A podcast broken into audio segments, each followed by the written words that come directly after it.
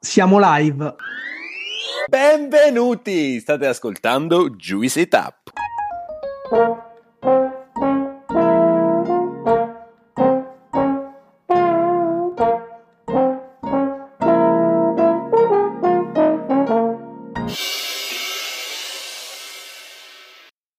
Benvenuti, siamo Ale e Gianlu e oggi torniamo a parlare di distribuzione. Le aziende di distribuzione sono quelle realtà che a volte i consumatori finali di vino, birra, spirits e altri prodotti alimentari non conoscono, ma che sono fondamentali per i ristoranti, per i bar e per qualunque attività che vende a noi, consumatori finali, queste categorie merceologiche. Oggi i distributori si stanno sempre più evolvendo, sia per la qualità e la selezione dei prodotti in catalogo, sia per i servizi logistici, sia per comunicazione. E per questo amiamo raccontarvi qui su Juice queste realtà. E oggi avremo con noi Alessandro Salvano, Wine Category Manager di Compagnia dei Caraibi, una delle distribuzioni di beverage più strutturate, creative e dinamiche che possiamo trovare in Italia. Parleremo quindi con Alessandro di Compagnia dei Caraibi di distribuzione di vino e di logistica. Ma prima di iniziare vi chiediamo come sempre di seguirci sui nostri canali social Instagram, Facebook, LinkedIn e Telegram e di mettere una valutazione su Spotify. Io direi che siamo pronti, possiamo iniziare. Alessandro, benvenuto su Juicy Tap. Ciao ragazzi e grazie per l'invito. Noi come sempre partiamo con la nostra domanda di rito, quindi se puoi raccontare a noi e agli ascoltatori chi sei, cosa fai, per chi lavori e una presentazione un po' del tuo percorso umano e professionale. Allora, eh, non è una domanda semplice perché andrò a includere mm, molti racconti, molte storie e molti progetti, che è un po' il succo no, di, di tutta la mia vita.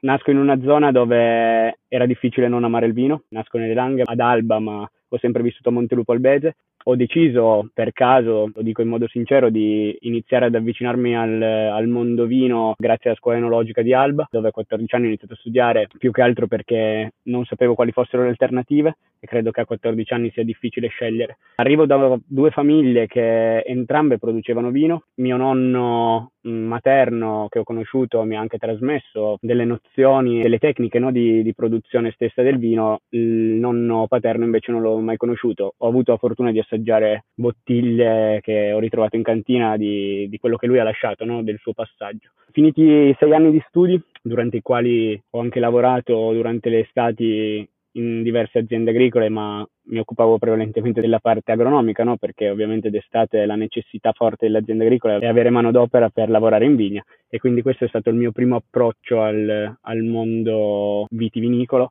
Ho fatto due vendemmie in due aziende, eh, una nella zona del Barbaresco e una nella zona del Barolo. Finito queste due esperienze proprio di produzione, di, di lavoro in cantina, ho sentito la necessità di imparare l'inglese, anche qua per caso ho deciso di trasferirmi in Irlanda, a Dublino avevo un contatto, un amico che era andato a vivere su e mi ha detto se vuoi venire un mese ti ospito. Quindi sono arrivato il sabato, il lunedì mattina ho iniziato a spargere curriculum per Dublino completamente senza logica. Dopo il quarto curriculum che ho lasciato ho ricevuto una chiamata da un locale che nemmeno avevo visto passeggiando, no? quindi voleva dire che il mio curriculum era già passato di mano e una persona mi aveva contattato. Un ristorante mi ha chiesto di andare a lavorare da lui e e andare a provare la sera stessa. Ho iniziato questa esperienza dove sicuramente ho imparato molto, io non, non, sapevo minimamente l'inglese perché credo che a scuola sia davvero difficile non impararlo per poterlo parlare e non avevo nemmeno mai lavorato in un ristorante. Quindi questo è stato sicuramente un qualcosa che mi ha formato e mi ha permesso di avvicinarmi no, a quello che è la vendita di vino, che probabilmente è diversa dalla vendita che oggi faccio perché al ristorante una persona è molto predisposta no, a, a comprare, a, a farsi consigliare se parliamo di oreca, di ristorazione, non è così semplice andare a proporre dei vini a un cliente o a un potenziale tale che magari ogni giorno viene bombardato da proposte e da consigli no, da parte di agenti di commercio, di distribuzioni. Dopo meno di un anno sono tornato in Italia perché avevo alcune proposte di lavoro, ho iniziato a lavorare da Borgogno a Barolo con la famiglia Farinetti, altra realtà che mi ha insegnato tantissimo a livello commerciale, a livello di comunicazione, a livello di marketing e ci sono rimasto fino al 2020, inizio 2020. Nel 2018 avevo conosciuto quello che è oggi il eh, general manager di Compagnia dei Caraibi che è Fabio Torretta durante una degustazione appunto a Borgogno. Prima che scoppiasse la pandemia sono stato contattato da Compagnia dei Caraibi per iniziare a seguire quello che è il progetto Elemento Indigeno sono entrato in azienda quando è scoppiata la pandemia e quindi per tutto il primo anno sono stato chiuso in ufficio a fare ricerca su prodotti, contattare aziende, fare degustazioni in call e farmi spedire vini che fortunatamente potevano viaggiare a differenza nostra e abbiamo lavorato sulla creazione del catalogo che abbiamo presentato verso la fine dell'anno, in un momento in cui c'era lockdown, quindi non così semplice come momento storico, no? In queste avventure nel 2019 ho deciso che volevo provare a fare qualcosa di concreto nel mondo del vino e ho aperto un piccolo progetto, ho creato un brand e ho fatto le mie prime 1100 bottiglie con la vendemmia 2019, grazie anche alla possibilità che mi ha dato mio zio di acquistare uve da lui, perché oggi in modo molto onesto dico che sto comprando uve, ma le sto comprando da mio zio e vinificare nella sua cantina. Siamo nel 2022 e sono arrivato a aver appena concluso le fermentazioni e vinificazioni della quarta annata. Non so cosa succederà in futuro per quanto riguarda Elemento Indigeno che oggi sta crescendo tantissimo e spero continui così né per il progetto Drink Wines Not Labels che è il brand che ho creato ma siamo fiduciosi e speranzosi. Alessandro, intanto ti do il benvenuto anche da parte mia. Ci hai raccontato questa tua storia in cui anche tu, diciamo come tanti dei nostri ospiti, hai questo un po' filo rosso rappresentato dal mondo, dal mondo del vino. Però a un certo punto sei entrato all'interno di Compagnia dei Caraibi, che è un'azienda che magari gli addetti del settore conoscono, ma non è un nome che dice molto a tanti, perché è una di quelle grandi aziende italiane che sta crescendo molto negli ultimi anni, che lavora nel mondo della distribuzione principalmente di beverage, adesso ci racconterai un po' meglio, che distribuisce quei prodotti che tutti quanti conosciamo, ma che come al solito magari conosci il prodotto ma non conosci l'azienda che c'è dietro e che li distribuisci. Quindi la prima domanda che ti faccio per fare un po' di chiarezza è: ci puoi raccontare un po' di Compagnia dei Caraibi? Che azienda è, dove nasce la sua storia, come si evolve, perché a un certo punto decidono di aver bisogno di Alessandro Salvano per aprire un catalogo di vino? Compagnia dei Caraibi è una realtà che oggi sta avendo un'esplosione a livello di idee, che è un po' quello che ha sempre avuto. È un'azienda che nasce nel 95, fondata da Tigre. Eh, inizialmente Tigre andava a ricercare in Sud America prevalentemente spirits e li importava in Italia e si appoggiava ad altre distribuzioni per metterli in commercio. Compagnia dei Caraibi nasce effettivamente nel 2008 a Vidracco, siamo a nord del Piemonte, quasi vicino alla, alla Val d'Aosta, e nasce con, con, l'intento di trasformare quella che era inizialmente un'importazione senza distribuzione in un progetto che avesse poi una base e un'identità propria. Nel 2013 cambia totalmente l'approccio dell'azienda, quindi si crea una rete vendita interna che oggi nel 2022 è arrivata a coprire tutte le province italiane ad avere 120 figure che raccontano i nostri prodotti. Compagnia Caraibi è sempre stato un brand builder, no? quindi cercava dei prodotti da, da lanciare sul mercato, da raccontare e aumentarne il percepito. Ovviamente oggi per quanto riguarda la parte spirits abbiamo tre brand che sono tra i principali del nostro portfolio che sono Gimmare, Diplomatico e Jefferson e sono sicuramente i nostri tre cavalli di battaglia, ma abbiamo capito che questo concetto, questa idea di raccontare storie e farle crescere sul mercato poteva essere spinto anche su altri canali. Quindi nel 2020 abbiamo iniziato a ragionare su quello che poteva essere il progetto Vini e abbiamo lanciato Elemento Indigeno. L'anno scorso abbiamo iniziato a pensare al mondo birre e quest'estate abbiamo incluso nel progetto Right Beer, che è una distribuzione di birre artigianali italiane. Ci hai già raccontato un po' le categorie merceologiche che Compagnia dei Caraibi distribuisce ed importa, appunto. E io direi di addentrarci nel, nell'area vino, che è l'area un po' di tua competenza all'interno dell'azienda. Quindi ti chiedevo se potevi raccontarci a 360 gradi, quindi in ogni dettaglio, il progetto Elemento Indigeno. Elemento Indigeno è nato come una ricerca, è nato come un diario di viaggio, come un raccoglitore di scoperte, come una possibilità e una scelta di bere senza pregiudizi e quindi senza imporsi delle regole e dei limiti. Elemento Indigeno nasce come figlio no, di, del progetto Spirits, del catalogo Spirits di Compagnia dei Caraibi. Compagnia dei Caraibi Spirits oggi è arrivato ad avere 800 referenze importate da più di 50 paesi. Il catalogo di elemento indigeno è composto da 400 etichette provenienti da 27 paesi. Abbiamo cercato di fare delle rotte sul nostro pianeta partendo da dove il vino effettivamente è nato, quindi dall'Armenia, dalla Georgia, spostandoci poi in tutto il Mediterraneo, quindi Turchia, Marocco, Libano, ci siamo poi spostati mm, eh, in Sudafrica, abbiamo delle aziende in Australia, in Nuova Zelanda, aziende, un'azienda in Giappone, eh, una fetta molto importante del nostro portfolio è coperto dal Sud America, che è una zona secondo me molto vasta, molto eterogenea, con eh, una crescita esponenziale di aziende di qualità abbiamo delle realtà nel, negli Stati Uniti e abbiamo poi tutto quello che è il vecchio mondo, quindi il ritorno a casa. Inizialmente abbiamo deciso di lasciare fuori, di trascurare un po' la, il comparto vino Italia, ma questo non per credo negativo della qualità dei prodotti, ma perché volevamo dare un'alternativa differente, volevamo portare eh, una possibilità di scoprire qualcosa. Credo che nei miei percorsi di formazione no, nel mondo del vino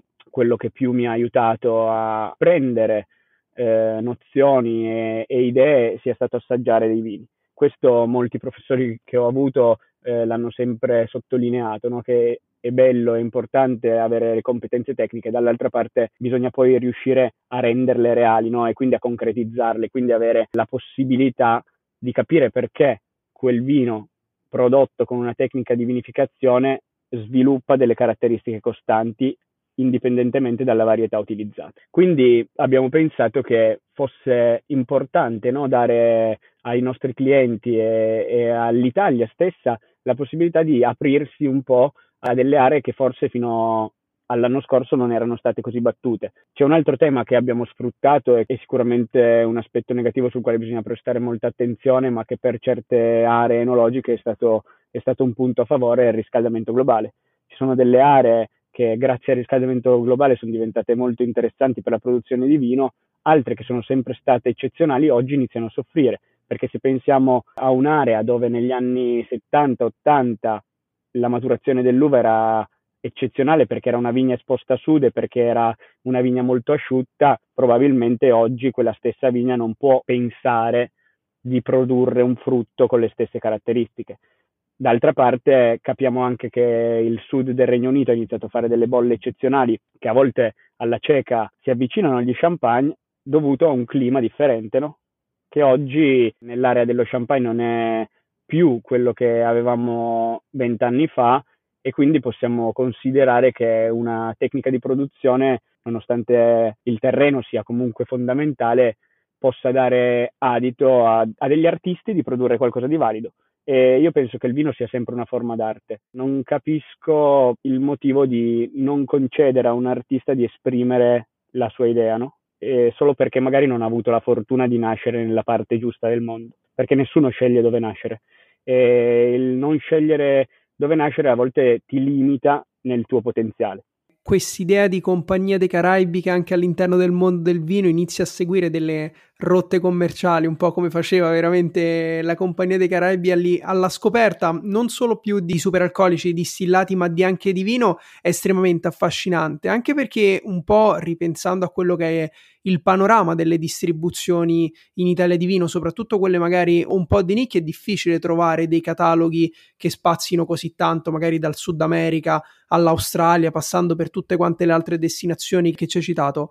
Proprio per questo motivo ti volevo chiedere, oltre a questo principio di andare a scoprire dei vini in parti del mondo dove magari non, non, andremo a cercarli. Quali sono gli altri criteri un po' che tu utilizzi per creare questo, questo catalogo? Ci sono dei valori che magari avete deciso di mettere alla base esclusivamente il vostro gusto personale? Portaci con te all'interno di questo processo di selezione e scoperta che hai fatto. Come avrete capito, io non amo mettere etichette. E, penso che ci siano stati degli anni tra la fine degli anni 90 e l'inizio del 2000 dove ci sono stati degli abusi di chimica e di tecnologia nella produzione del vino e possiamo anche vederla extra no, al mondo vino e quindi credo a tutto quello che ci circonda. Oggi probabilmente siamo consapevoli che qualcosa era sbagliato e l'essere consapevoli di aver sbagliato ha portato a un aumento, una miglioria di approccio e di filosofia del mondo del vino. Oggi c'è una grandissima tendenza a tutto quello che è il mondo biologico, biodinamico e naturale quello che però mi spaventa è quando questo approccio, questa idea va a creare odio e va a dividere no, le persone. Io credo che il vino non debba mai essere uno strumento di divisione, ma bensì deve unire e creare convivialità. È chiaro che anche noi abbiamo un'idea di vino, c'è quello che ci piace, sicuramente la maggior parte dei prodotti all'interno del, della nostra selezione fa parte di quella categoria no, che abbiamo citato, quindi produttori che sono certificati biologici, produttori che sono certificati biodinamici, produttori che si definiscono naturali, produttori che non hanno certificazioni ma abbiamo capito lavorare con un'idea no? e quindi una mano artigianale senza intervenire, senza andare a modificare quello che l'uva deve produrre. Ci sono anche delle realtà che in modo molto onesto eh, hanno confessato no, di non potersi permettere di avere una certificazione biologica perché sarebbe troppo restrittiva, troppo limitante per la loro produzione. Eh, un esempio lampante è una piccola realtà che magari si trova a dover acquistare nuove vasche per dividere i confini di deriva degli appezzamenti di vigna che ha, perché il, la certificazione biologica in cantina ti chiede di dividere le prime tre viti di ogni filare e il primo filare orizzontale durante la vinificazione per non rischiare che i tuoi vicini, i tuoi confinanti abbiano usato dei fertilizzanti, dei, abbiano trattato le uve e quei residui siano finiti sui tuoi frutti. È giustissimo, è la scelta più corretta no? per non rischiare di avere contaminazioni esterne sull'uva. Ma dall'altra parte, come possiamo pensare che una piccola realtà che magari fa 5-6 mila bottiglie possa riuscire a stare dietro a tutta questa burocrazia forse?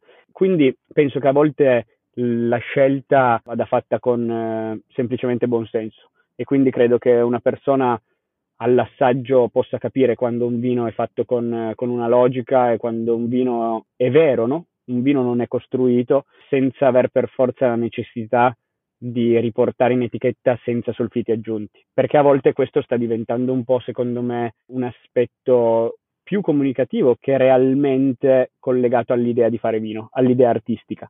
E Alessandro, prima di addentrarci su anche gli aspetti di, di logistica, di distribuzione, eh, che sono comunque secondo me interessanti, parlando proprio di azienda a livello macro, eh, puoi raccontarci il passaggio di Compagnia dei Caraibi da, da piccola azienda ad azienda più strutturata? Lo hai detto anche nell'introduzione eh, che è un'azienda che sta, che sta crescendo notevolmente, quindi anche questo passaggio alla quotazione in borsa, ecco, che comunque secondo me è significativo ed importante da raccontare per quanto riguarda la vostra azienda. Allora, Compagnia dei Caraibi negli ultimi quattro anni ha avuto una crescita esponenziale anche a livello di fatturato. Forse il fatturato è un numero che è facilmente percepibile no? quando si parla di crescita. Io credo che non sia tutto unicamente collegato a quello che si produce. No? C'è stata una quotazione in borsa, c'è stata la trasformazione in società benefit, che credo sia un valore molto importante e un, un tema sul quale ci battiamo. C'è tutto un comitato ESG che lavora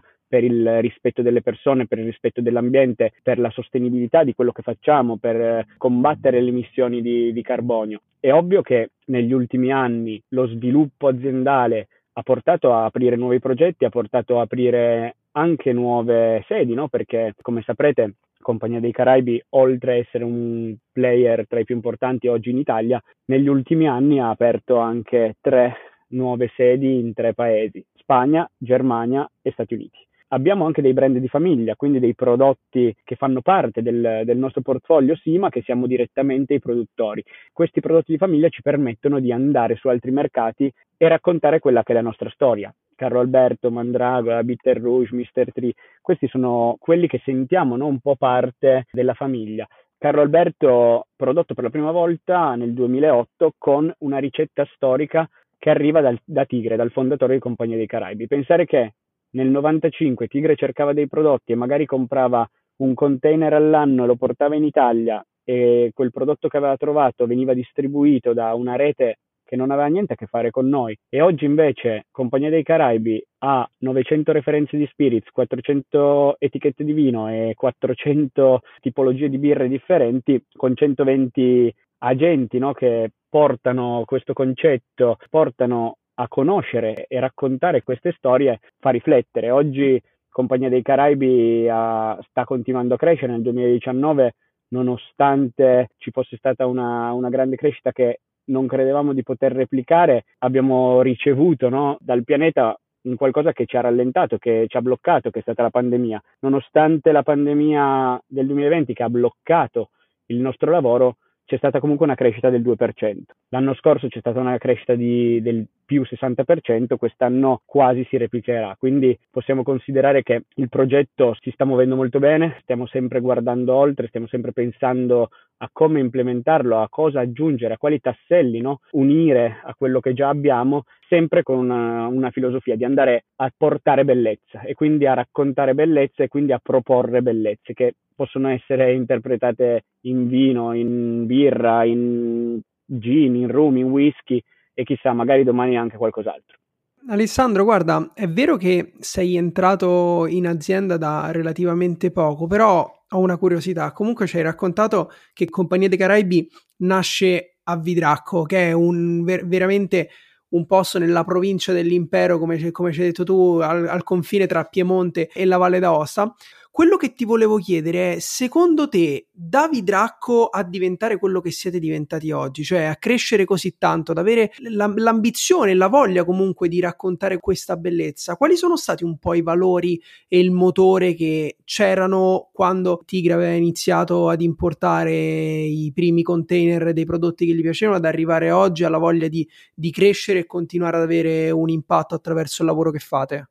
In realtà Tigre arriva da molto vicino a casa mia, molto più di quanto lo è Vidracco, perché, perché la famiglia Baracco è originaria di Castellinaldo nel Roero. Tigre con, con suo fratello commerciava vino, perché avevano un'azienda che comprava vino e, e lo rivendeva eh, in Damigiane sfuso nel Torinese. Quindi questa probabilmente dote innata di raccontare prodotti e portare a casa delle persone prodotti già era radicata all'interno della famiglia. Compagnia dei Caraibi, come vi dicevo, nel 2008 nasce ufficialmente con l'idea di diventare quello che è oggi, probabilmente con la stessa idea interna che c'era prima. Quindi sì, pensare a, a un prodotto, a importarlo, venderlo, distribuirlo, ma comunque quel prodotto ha sempre delle persone dietro. Dall'altra parte quel prodotto verrà bevuto dalle persone, quindi credo che la base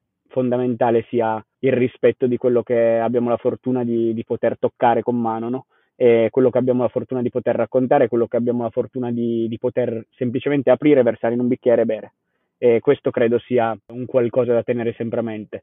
È importantissimo il lavoro, è importantissimo riuscire a leggere dei numeri, leggere delle crescite positive, ma bisogna anche sempre ricordare che quelle crescite sono collegate a degli esseri umani con i quali dobbiamo trovare un equilibrio e con i quali dobbiamo riuscire a mantenere no, questa convivialità che prima citavo. Eh, oggi molto spesso capita di vedere pareri contrastanti, se torniamo nello specifico nel mondo del vino, dove non c'è più dialogo no, tra chi beve un prodotto rispetto ad un altro.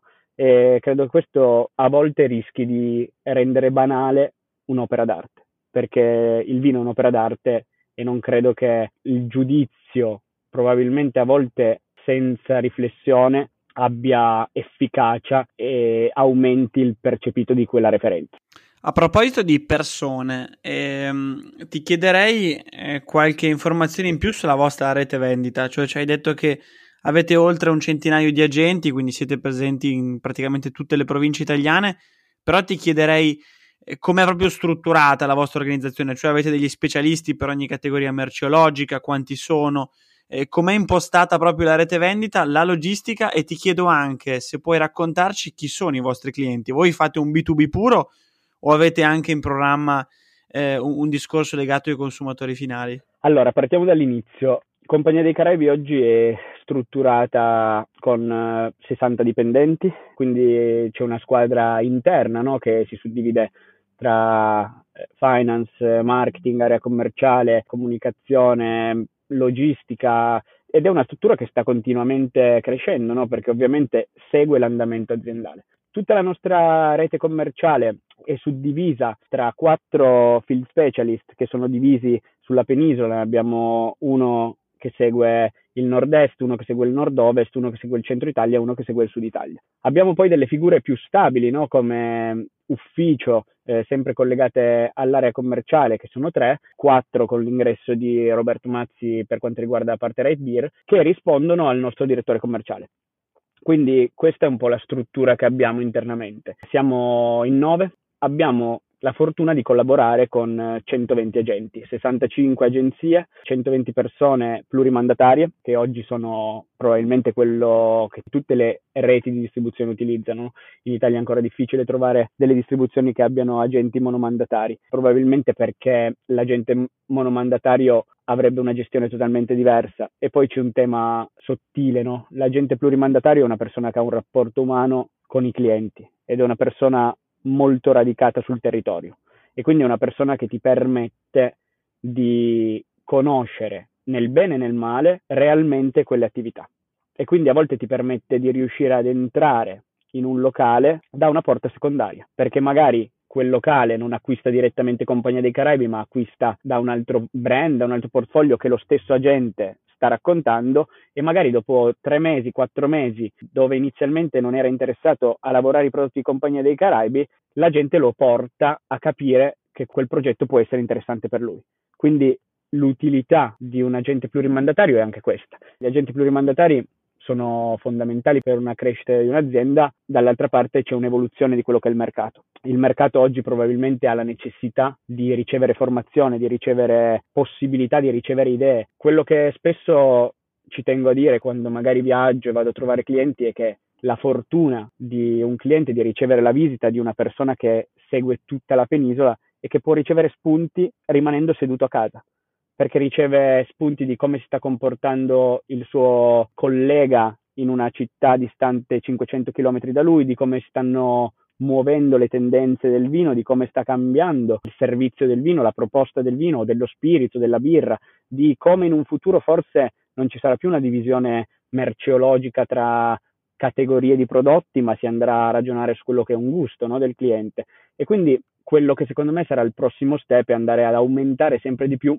la cultura sia del cliente, di noi stessi in primis, ma anche di chi li va a raccontare, quindi degli agenti. Per quanto riguarda la parte logistica, abbiamo un magazzino centrale a Bologna che è probabilmente il fulcro più comodo no, per, per, la distribuzione Italia ed è il magazzino dal quale partono tutte le nostre spedizioni. Un magazzino termocondizionato, da quest'anno abbiamo iniziato a lavorare anche con spedizioni termocondizionate, anche vero che a livello economico non, non sono così sostenibili. Poi ci sono prodotti che ne hanno più necessità rispetto ad altri, ma sono ragionamenti che poco per volta stiamo facendo. Abbiamo avuto una grande mano, secondo me, anche da, dall'idea logistica di, di abbattere no, il, quello che è il classico porto franco, perché durante la pandemia per andare incontro ai nostri clienti abbiamo deciso di offrire la, la spedizione per tutti gli ordini che superassero le sei bottiglie. E quindi una volta arrivati al cartone misto, che fosse birra, che non c'era ancora, fosse spirits, vino, magari tre bottiglie di uno, tre bottiglie dell'altro, la spedizione era a carico dell'azienda. È un modo che abbiamo attuato per andare un po' incontro a quelli che ci hanno sempre supportato in un periodo in cui abbiamo capito che non era così semplice lavorare.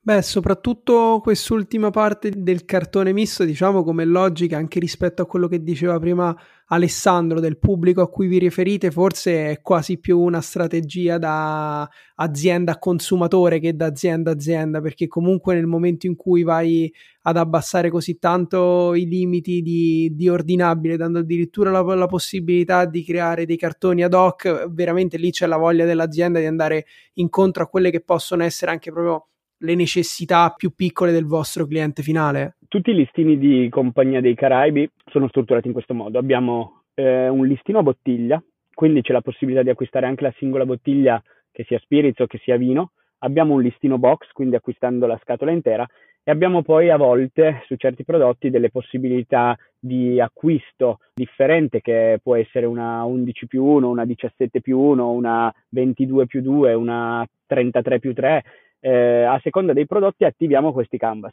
La possibilità di acquistare la singola bottiglia, di rompere una scatola, di mettere all'interno di una scatola due bottiglie di vino, tre bottiglie di gin e una di rum, è nata perché abbiamo un portfolio molto ampio. Molto spesso il mercato ci chiede di aprire bottiglie, di assaggiare, di capire, di vedere e probabilmente se dicessimo sempre di sì non avremmo bottiglie a sufficienza per, per, la richiesta del mercato, perché le avremmo utilizzate tutte per degustazioni, campionature e progetti che effettivamente poi non rendono sostenibile una distribuzione. Dare la possibilità di acquistare a bottiglia fa sì che il cliente possa ricevere, magari insieme al suo classico ordine, qualche referenza da testare. e magari andandole a testare può capire se effettivamente quella referenza può tornare utile all'interno del, del suo progetto. Noi oggi stiamo puntando sempre di più su quello che è l'Oreca e stiamo aumentando no, la nostra vendita eh, diretta sull'Oreca e questa forma che abbiamo impostato, no? quindi di acquistare anche la singola bottiglia o di acquistare il mezzo cartone, aiuta tantissimo perché ci sono un sacco di realtà che non hanno magazzino e che nemmeno hanno voglia di farlo. E quindi la possibilità di andare ad acquistare solo un numero limitato di bottiglie e avere una fortuna di ricevere un ordine in due o tre giorni consegnato al locale aiuta sicuramente a sviluppare un lavoro differente. Qual è la fortuna dei distributori, dei grossisti? Che danno un servizio e che ti portano la bottiglia di quello che hai bisogno il giorno dopo la tua richiesta. Non ci riusciremo mai probabilmente perché le consegne non saranno così veloci, ma la nostra idea è quella di andare a offrire un pacchetto beverage completo ai nostri clienti con un ventaglio più ampio possibile e con un servizio che aiuti a facilitare il lavoro anche del cliente. E adesso ci spostiamo verso la parte finale dell'intervista, che è quella in cui ci piace sempre ritornare un po' più sulla, sulla sfera personale. E quindi, come mh, ci hai anticipato all'interno della tua presentazione, un po' da, da, qualche anno ti sei anche lanciato in questo progetto che si abbrevia molto in maniera molto fighetta all'inglese in uh, eh, DVNL, che sta per Drink Wine Not Labels, che secondo me è un qualcosa di estremamente interessante. Poi, mentre parlavi e ci raccontavi che nel tuo percorso lavorativo sei anche passato da Borgogno, mi è subito comparso in mente uh, il vino di Borgogno, il no name, e ho collegato un po' le due cose. Quindi ti volevo chiedere, ci puoi raccontare un po' di più questo progetto, magari anche qual è l'idea, il messaggio che vuoi comunicare alle, attraverso questo prodotto? Allora, inizio citando una frase no, che si collega a quello che hai detto riguardante Borgogno. Eh, nel 2019 ho iniziato a fare vino, nell'estate del 2020 sono uscito con le mie prime bottiglie. Mi chiamo Andrea Farinetti, eh, il mio ex capo con il quale ho un rapporto molto stretto ancora oggi e mi dice Ale eh, vedo tutti che assaggiano il vino quando è che me ne porti una bottiglia? E ho detto dai ci vediamo una sera vengo a cena quindi vado a cena a casa di Andrea ed eravamo a casa dei suoi genitori quindi di, a casa di Oscar Farinetti e, e, di Graziella e ho portato questa bottiglia da, da bere con loro assaggiamo il vino, Oscar a un certo punto prende la bottiglia, la guarda e mi dice questa bottiglia mi ricorda, mi ricorda un po' il no name, gli ho detto Oscar ho lavorato tre anni con voi, qualcosa devo averlo imparato, no? E quindi mi fa sorridere pensare che anche tu oggi hai detto che, che, quel progetto ricorda un po' il no name. C'è un tema che secondo me è totalmente diverso rispetto al no name e a quello che è il brand che ho creato. Il no name è un po' una contrapposizione alla burocrazia, no? E quindi il no name è nato per un errore di chi doveva attribuire il, la denominazione no, a quel vino che hanno deciso che non rispettava i canoni prestabiliti e, e quindi l'hanno declassato a Langhe Si è così deciso di creare un vino che non si chiamasse Barolo, ma che effettivamente lo fosse. La mia decisione invece è diversa. La mia decisione nasce perché eh, io sono nato, come vi dicevo, in una famiglia che era a Montelupo Albete e aveva sì delle vigne, ma per 50 metri è stata fuori dal confine del Barolo. E quindi io di fronte a casa ho sempre visto eh, vigne con valori di 5-6 volte quelle che erano le vigne di famiglia. E quindi vedevo degli appezzamenti che magari erano noccioleti a casa mia e a 50 metri oltre, magari con delle esposizioni peggiori, c'erano dei vigneti di Nebbiolo da, da Barolo. E non capivo perché a volte la vita ti mettesse di fronte a un caso così difficile da, da gestire, no? Perché probabilmente quella situazione la puoi vivere con invidia, la puoi vivere con rancore, la puoi vivere come una sfortuna, ma forse la puoi anche sfruttare per raccontare una storia. Io ho deciso di fare vino sì perché il vino mi piace tantissimo, ne bevo tanto, ne ho sempre bevuto tanto, spero di berne il più possibile perché per me è formazione professionale, però io voglio che quel vino diventi un messaggio, diventi un po' un cambiamento, diventi un qualcosa che possa rompere uno schema. Come vi dicevo prima, io non amo le etichette, non amo i pregiudizi, non amo i preconcetti. Drink Wines Not Labels nasce perché il primo vino che ho fatto nel 2019 è un vino che non aveva una storia, non esisteva, boh, non sono nessuno. Mio zio ha la sua cantina e il suo brand, l'altro mio nonno ad un certo punto ha smesso di fare vino, io ho deciso che volevo provare a fare qualcosa di effettivamente mio e ho detto io vorrei che le persone assaggino quello che ci sta nel bicchiere senza farsi condizionare da, da un'etichetta, senza farsi condizionare da un nome, senza farsi condizionare da un disegno colorato che si trova su un foglio bianco che poi viene appiccicato sulla bottiglia. Ho una grandissima passione che è la Borgogna, ho, una, ho, capito di avere una grandissima passione per il grappolo intero. Il mio produttore preferito, dico sempre, in Borgogna è Dujac, eh, io amo i vini di, di, Jeremy e quindi ho deciso, dopo averne assaggiati tanti, di provare a farlo anche sul nebbiolo. Quindi nel 2019 ho fatto nebbiolo grappolo intero, tutte le persone vicino a me mi dicevano che sarebbe stato un fallimento perché il vino sarebbe stato tannico, asciutto, astringente, verde probabilmente forse questo è il motivo per il quale ho deciso di farlo, no? perché tutti dicevano che non sarebbe stato qualcosa di, di valido. E nel 2019 nasce quindi l'idea di fare vino. Acquisto queste uve da mio zio, mio zio mi dà la possibilità di vinificare in cantina da lui, mi sono comprato un paio di vasche, un paio di botti e, e, l'idea iniziale era quella di fare un vino che inizialmente pensavo sarebbe uscito dopo una vita, che non sarebbe mai passato il tempo, invece la prossima primavera esce ed è Outside. Outside è quello che per me è il Barolo, è il Barolo fuori zona perché ho seguito completamente il disciplinare del Barolo, ho fatto l'affinamento che dovevo e l'obiettivo mio è mettere quel vino in una batteria alla cieca, in mezzo a tutti i Baroli 19 e capire se quei 50 metri di differenza tra una vigna e l'altra possono effettivamente cambiare no? il valore di un prodotto. Perché io credo che non si debbano cambiare i confini, non si debba andare a modificare la storia, ma credo che non per forza se un vino si chiama Barolo e ha la fortuna di essere stato prodotto in una zona che a qualcuno è piovuta dal cielo, debba valere di più di qualcos'altro. Io vorrei che le persone dessero un valore effettivamente a quello che è il prodotto e non solamente a un nome o una denominazione. Nel frattempo, nel 2020, con una parte di vino che ho messo in legno, che poi è diventato outside e uscirà nel 2023, ho imbottigliato e ho fatto le mie prime 1100 bottiglie che ho finito in 12 giorni. Ero pure spaventato perché ho detto 1200 bottiglie non so come le venderò, in realtà poi è stato davvero semplice. Eh, l'anno successivo, nonostante fossi convinto di produrre solo e sempre nebbiolo, ho detto sai carino fare nebbiolo grappolo intero, vorrei provare a fare anche qualcos'altro. Ho fatto anche dolcetto e chardonnay, sempre 100% grappolo intero e ho fatto quasi 5.000 bottiglie che le ho finite in uh, poco più di un mese con la vendemmia 2021 uscito a settembre 2022 ho fatto più di 6.000 bottiglie, tra i tre vini sempre. Ho fatto una comunicazione su Instagram eh, a luglio delle quantità disponibili, in 12 ore ho fatto sold out. È un progetto che mi sta divertendo davvero un sacco, sto conoscendo un sacco di persone, amo quando qualcuno sta bevendo il mio vino in un ristorante. Sicuramente non è un progetto che ho deciso di iniziare per, eh, per guadagnare soldi perché mm, probabilmente non ci riuscirò mai, ma per eh, portare un'idea, no? per raccontare una storia, portare un'idea, per far sì che outside magari inizia a farlo anche qualcun altro. Io vorrei che tutti i confini provassero a fare outside e tutti i confini si mettessero in gioco, perché è semplice, no? Giudicare una fortuna di qualcuno viverla male ma non, non, attivarsi mai, non provare mai a cambiare no? quella, quella, fortuna. Io credo che mettersi in gioco sia sempre rischioso perché magari poi effettivamente outside alla cieca non avrà il potenziale degli altri vini, però finché non la facciamo no? quella, quella prova, finché non ci mettiamo in gioco, come possiamo saperlo?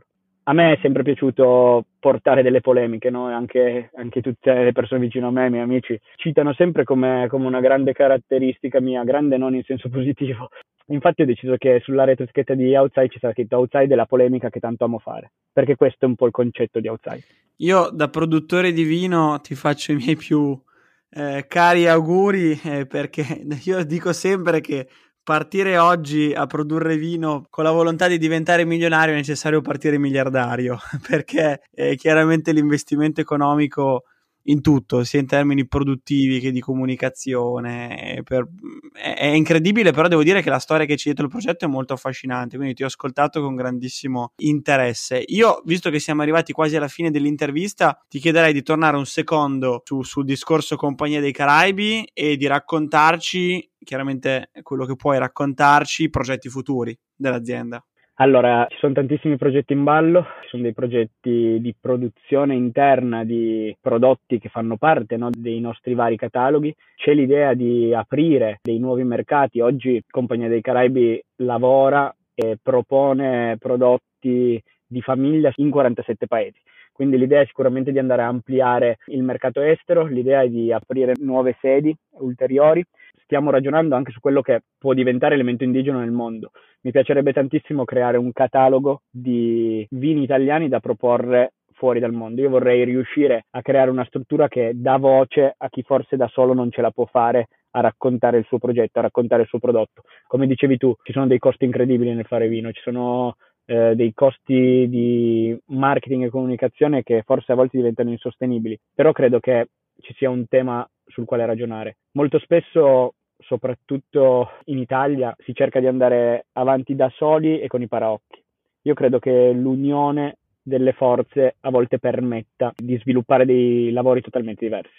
Un altro progetto sul quale abbiamo fatto dei ragionamenti e che mi piacerebbe molto portare avanti, che può anche essere collegato al progetto di VNL, è creare una struttura che metta in comune la produzione del vino. Quindi magari in un magazzino avere quattro spazi condivisi dove invece di comprare quattro macchine imbottigliatrici ne compriamo solo una e noi quattro produttori ci mettiamo d'accordo su chi la usa il mattino, chi il pomeriggio, chi il giorno dopo, abbiamo la possibilità di confrontarci su, su quello che stiamo vivendo, su quello che sta succedendo, su come si sta evolvendo no, l'annata e dall'altra parte c'è un grande aiuto secondo me che quando io riesco a fidarmi delle persone e riesco a farmi aiutare può esserci la giornata in cui io non riesco ad andare in cantina a fare un rimontaggio. Ma magari posso chiamare il mio vicino di comparto che mi dice sì oggi te lo faccio io domani me lo fai tu. Perché oggi molto spesso ci troviamo in delle situazioni dove si cerca di fare tutto e il tempo è sempre quello che è. E quindi a volte la qualità si va a perdere per una mancanza di tempo, per, una, per un problema gestionale, no? quando invece si potrebbe semplicemente aprire la possibilità di farsi aiutare, che non è sbagliato farsi aiutare, anzi credo sia fondamentale basta che ci sia alla base di tutto l'onestà anche del raccontare, no? perché penso che molto spesso oggi ci sia la voglia di idolatrarsi no? quasi su certi progetti, su certi modi di fare, quando invece basterebbe semplicemente ammettere a noi stessi che forse l'umiltà facilita la crescita personale e in questo caso enologica. Alessandro, io ti ringrazio veramente tanto perché abbiamo fatto un bellissimo viaggio in cui siamo riusciti ad unire un po' quelle che sono le due anime che a noi ci piacciono, che però spesso è difficile mettere insieme, cioè quella un po' più pragmatica da azienda che, che ha l'obiettivo di dare anche quei consigli che poi possiamo applicare nella nostra vita normale e poi quella parte un po' più valoriale, più legata al percorso di ognuno, alle storie, agli interessi, alle visioni, alle idee che ognuno, che ognuno ha che poi rendono secondo noi l'episodio vibrante lo riempiono di, di passione e di colori. E siamo arrivati alla fine e come ci hai un po' detto all'inizio, quando eh, eravamo diciamo a microfoni spenti, hai ascoltato alcuni dei nostri episodi, quindi sai che cosa ti sta per arrivare adesso.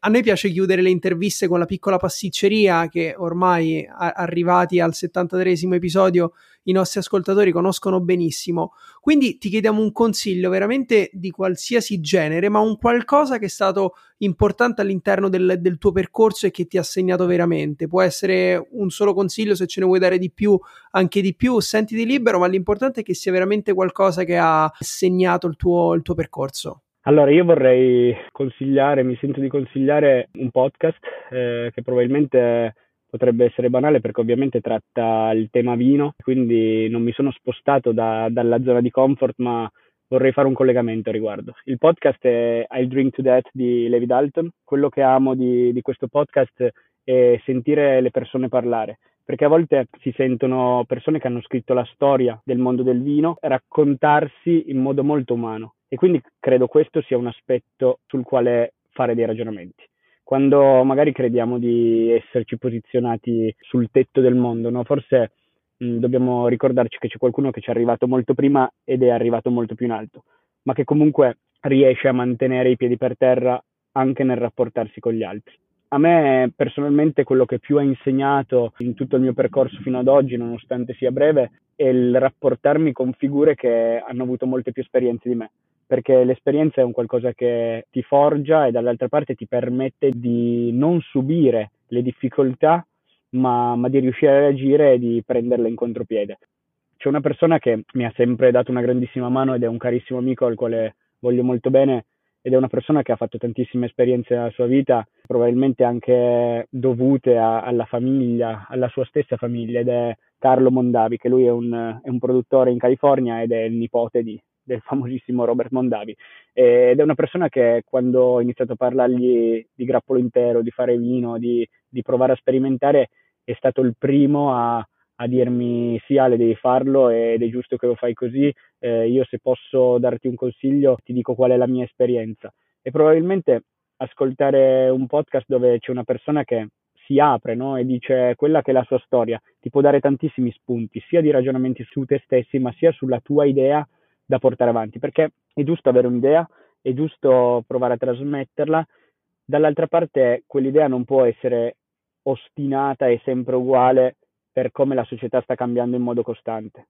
E quindi a volte bisogna anche un po' recepire noi cambiamenti e adattarsi, mantenendo sempre un credo e, e mantenendo sempre un'identità, però dall'altra non bisogna rischiare che quell'identità e quel credo vadano a limitare la possibilità di sviluppo di un progetto.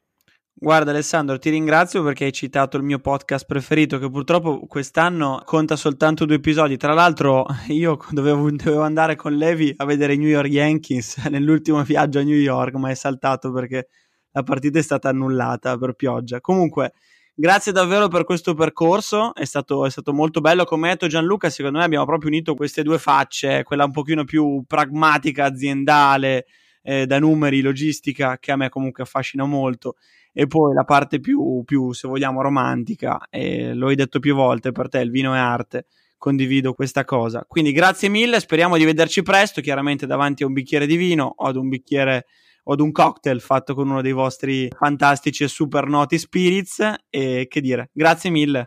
Grazie a voi ragazzi, è stato un piacere, vi prometto che a breve vi porterò una bottiglia da assaggiare.